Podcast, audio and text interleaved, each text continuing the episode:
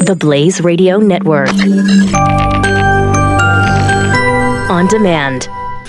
Glenn Beck. The Blaze Radio Network. So, I don't know. A couple of weeks ago, I saw a an email, uh, or I saw a, a headline about uh, the, the Abraham Lincoln stovepipe hat and his blood-stained gloves, among other things, going up for sale because oh my gosh, this museum's going out of business. No, no, no, it's not. I called and we reached out right away because we want to help them. If that were the case, that's not the case. They they purchased a few years ago um, a collection. We'll tell you about it here in a second, and it cost them I think nine million dollars, and it was worth every single penny. This museum, if you don't know anything about it, it is the Abraham Lincoln Presidential Library and Museum. It's up in Springfield. It's just last week was voted the best uh, museum in Illinois, and it's I mean it is like a real presidential uh, museum that they're building now. I mean it it it has the largest collection of Lincoln papers and artifacts in the world.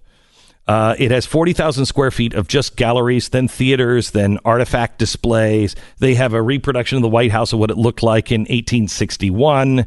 Um, they have these things where they're you know talking about the you know the ghosts in the library that that um, teach kids you know the importance of libraries and and museums because museums are just they're I mean they're awful they're awful they're not anymore and the guy who is really um, heading this effort and really uh, making sure that this library uh, remains the best uh, museum in Illinois is uh, the guy who actually was the founding director of the George W. Bush Library here in Dallas, uh, which is an incredible library. His name is uh, Alan Lowe, the executive director, and he joins us now. Hello, Alan.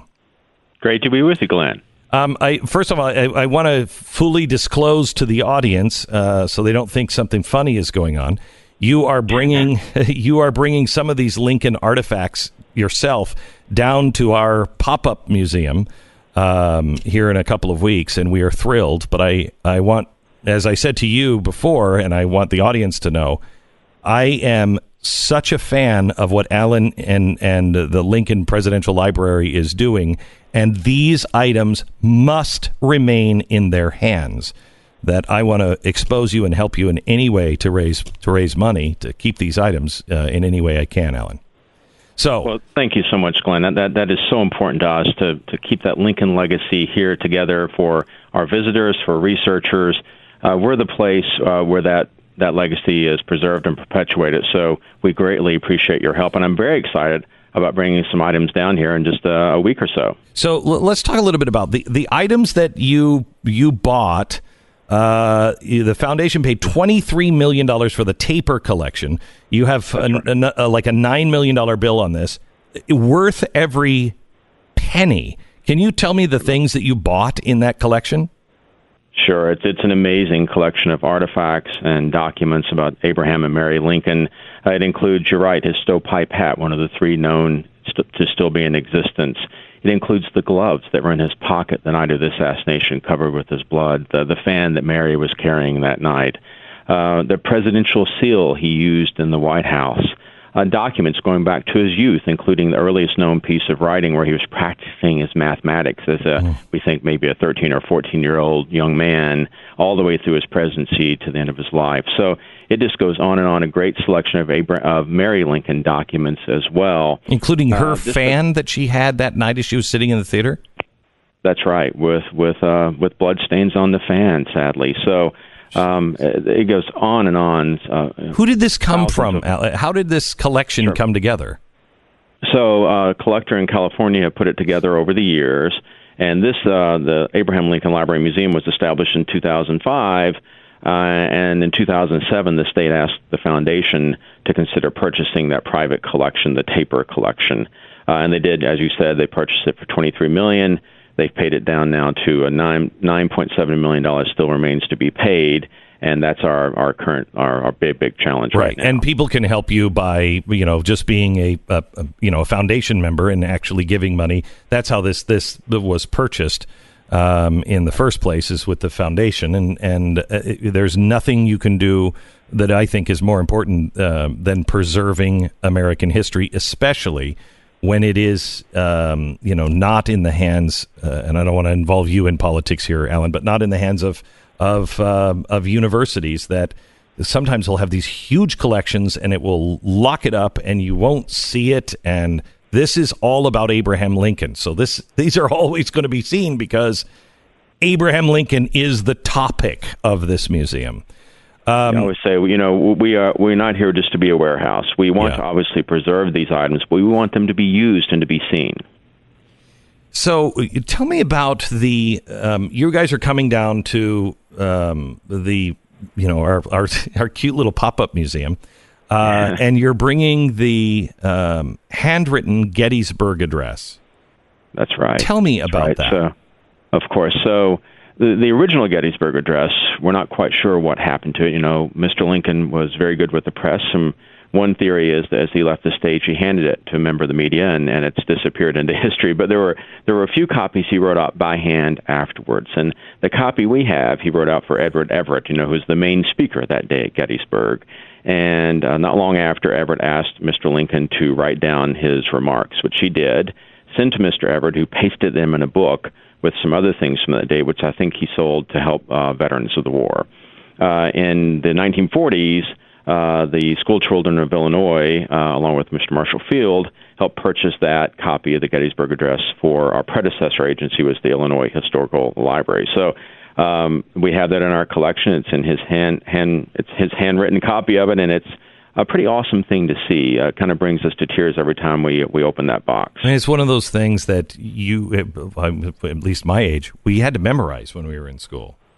Oh, very much so. I'll tell you, the international reach of this man. Uh, when I started here in 2016, that December, the outgoing Secretary General of the UN came through here, and he was on his way back to South Korea.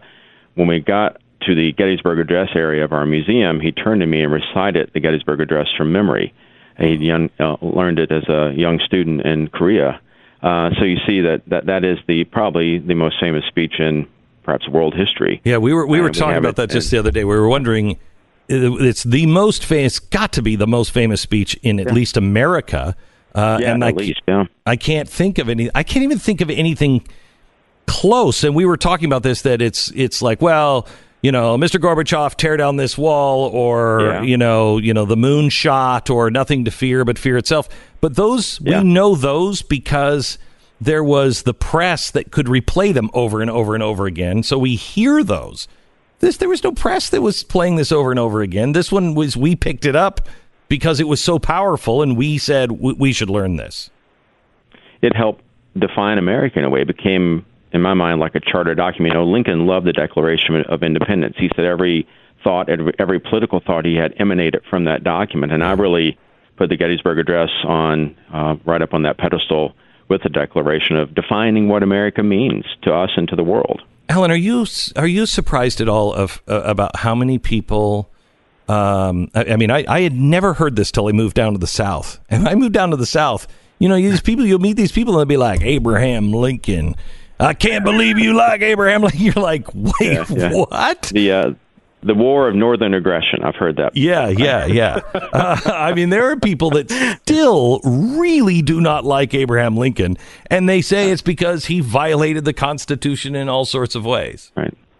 Well, we, you know, we hear that every now and then, suspending the writ of habeas corpus, and uh, you know, he did jail certain war opponents, and you know, he he talks about that as he goes through the presidency, why he's taking these steps to save the Constitution, to save the Union. He had to take certain steps, uh, kind of an existential crisis, right? So you had to do certain things, but he knew he was kind of trotting along the line there of what was constitutional and what was not, uh, all to preserve this last best hope of man. So uh, I do hear that sometimes. You hear sometimes, well, he was a racist and so on and so forth. And my um, initial response to that always is, come here, come see these exhibits, come use these archives, come, you know, take part in our programs. Really learn about the man, what he stood for, and you'll see that's all wrong. I will tell you that uh, eh. we have a piece through Harlan Crow. I don't know. I'm sure you know him. Uh, I do, yeah. And uh, Harlan has collected this amazing writing from Abraham Lincoln long before he was uh, president of the United States trying to, as an attorney, explain to the American people why slavery is wrong and how you know people are people, and uh, it it debunks everything that you hear, and yet somehow or another that racist he didn't care about the slaves, he didn't care about black people story is is the winning one right now. Yeah, he said if slavery's not wrong, then nothing's wrong. And what you see though with Lincoln is a real uh, despite what some of his critics say, a real adherence to the Constitution. So he knew, sadly, uh, that some protection had been written into the original Constitution. And so when he went into office, as you know, what he said is slavery will not spread, right? And then the hope was over time it would it would be extinguished. Uh, now he realized also that's why he so supported the Thirteenth Amendment, is he knew the Emancipation Proclamation was a wartime measure done as commander in chief. How do you make sure that the stain of slavery is removed from that Constitution? That was the 13th Amendment. Any doubt in your mind that if Abraham Lincoln would have lived, that Reconstruction and all of those dark times would have been different? No doubt, no doubt in my mind, no doubt in my mind. And I will tell you, one man who deserves more credit than he gets is Ulysses Grant for what he did try to do uh, to remain true to what he saw as Lincoln's vision um, in helping uh, the freedman and helping uh, rebuild the South and so forth. But uh, I have no doubt that it would have been a much different place if Lincoln had survived. Alan, thank you so much. God bless you, and we'll we'll talk again. See you next week. Look forward to it. You bet. Thanks, Glenn. You bet. Alan Lowe, he's the executive director of the Abraham Lincoln Presidential Library and Museum, uh, and uh, he's joining us. Um, and he'll be he'll be here. I, I think I think he's required to be with the Gettysburg Address the whole time. So you're going to be able to talk to him and ask him. Considering how chocolatey your hands get from the chocolate bars you're eating all the time, he should be around those documents. right. Well, I mean, I could not eat chocolate that. No. all right. Anyway, June 15th through the 17th, tickets are on sale right now. You can come and join us. Mercury One dot org slash museum 2018 makes a great father's day uh, gift it's father's day weekend june 15th through the 17th i'll be there and i hope to see you there Grab your tickets now. Glenn Beck. The Blaze Radio Network.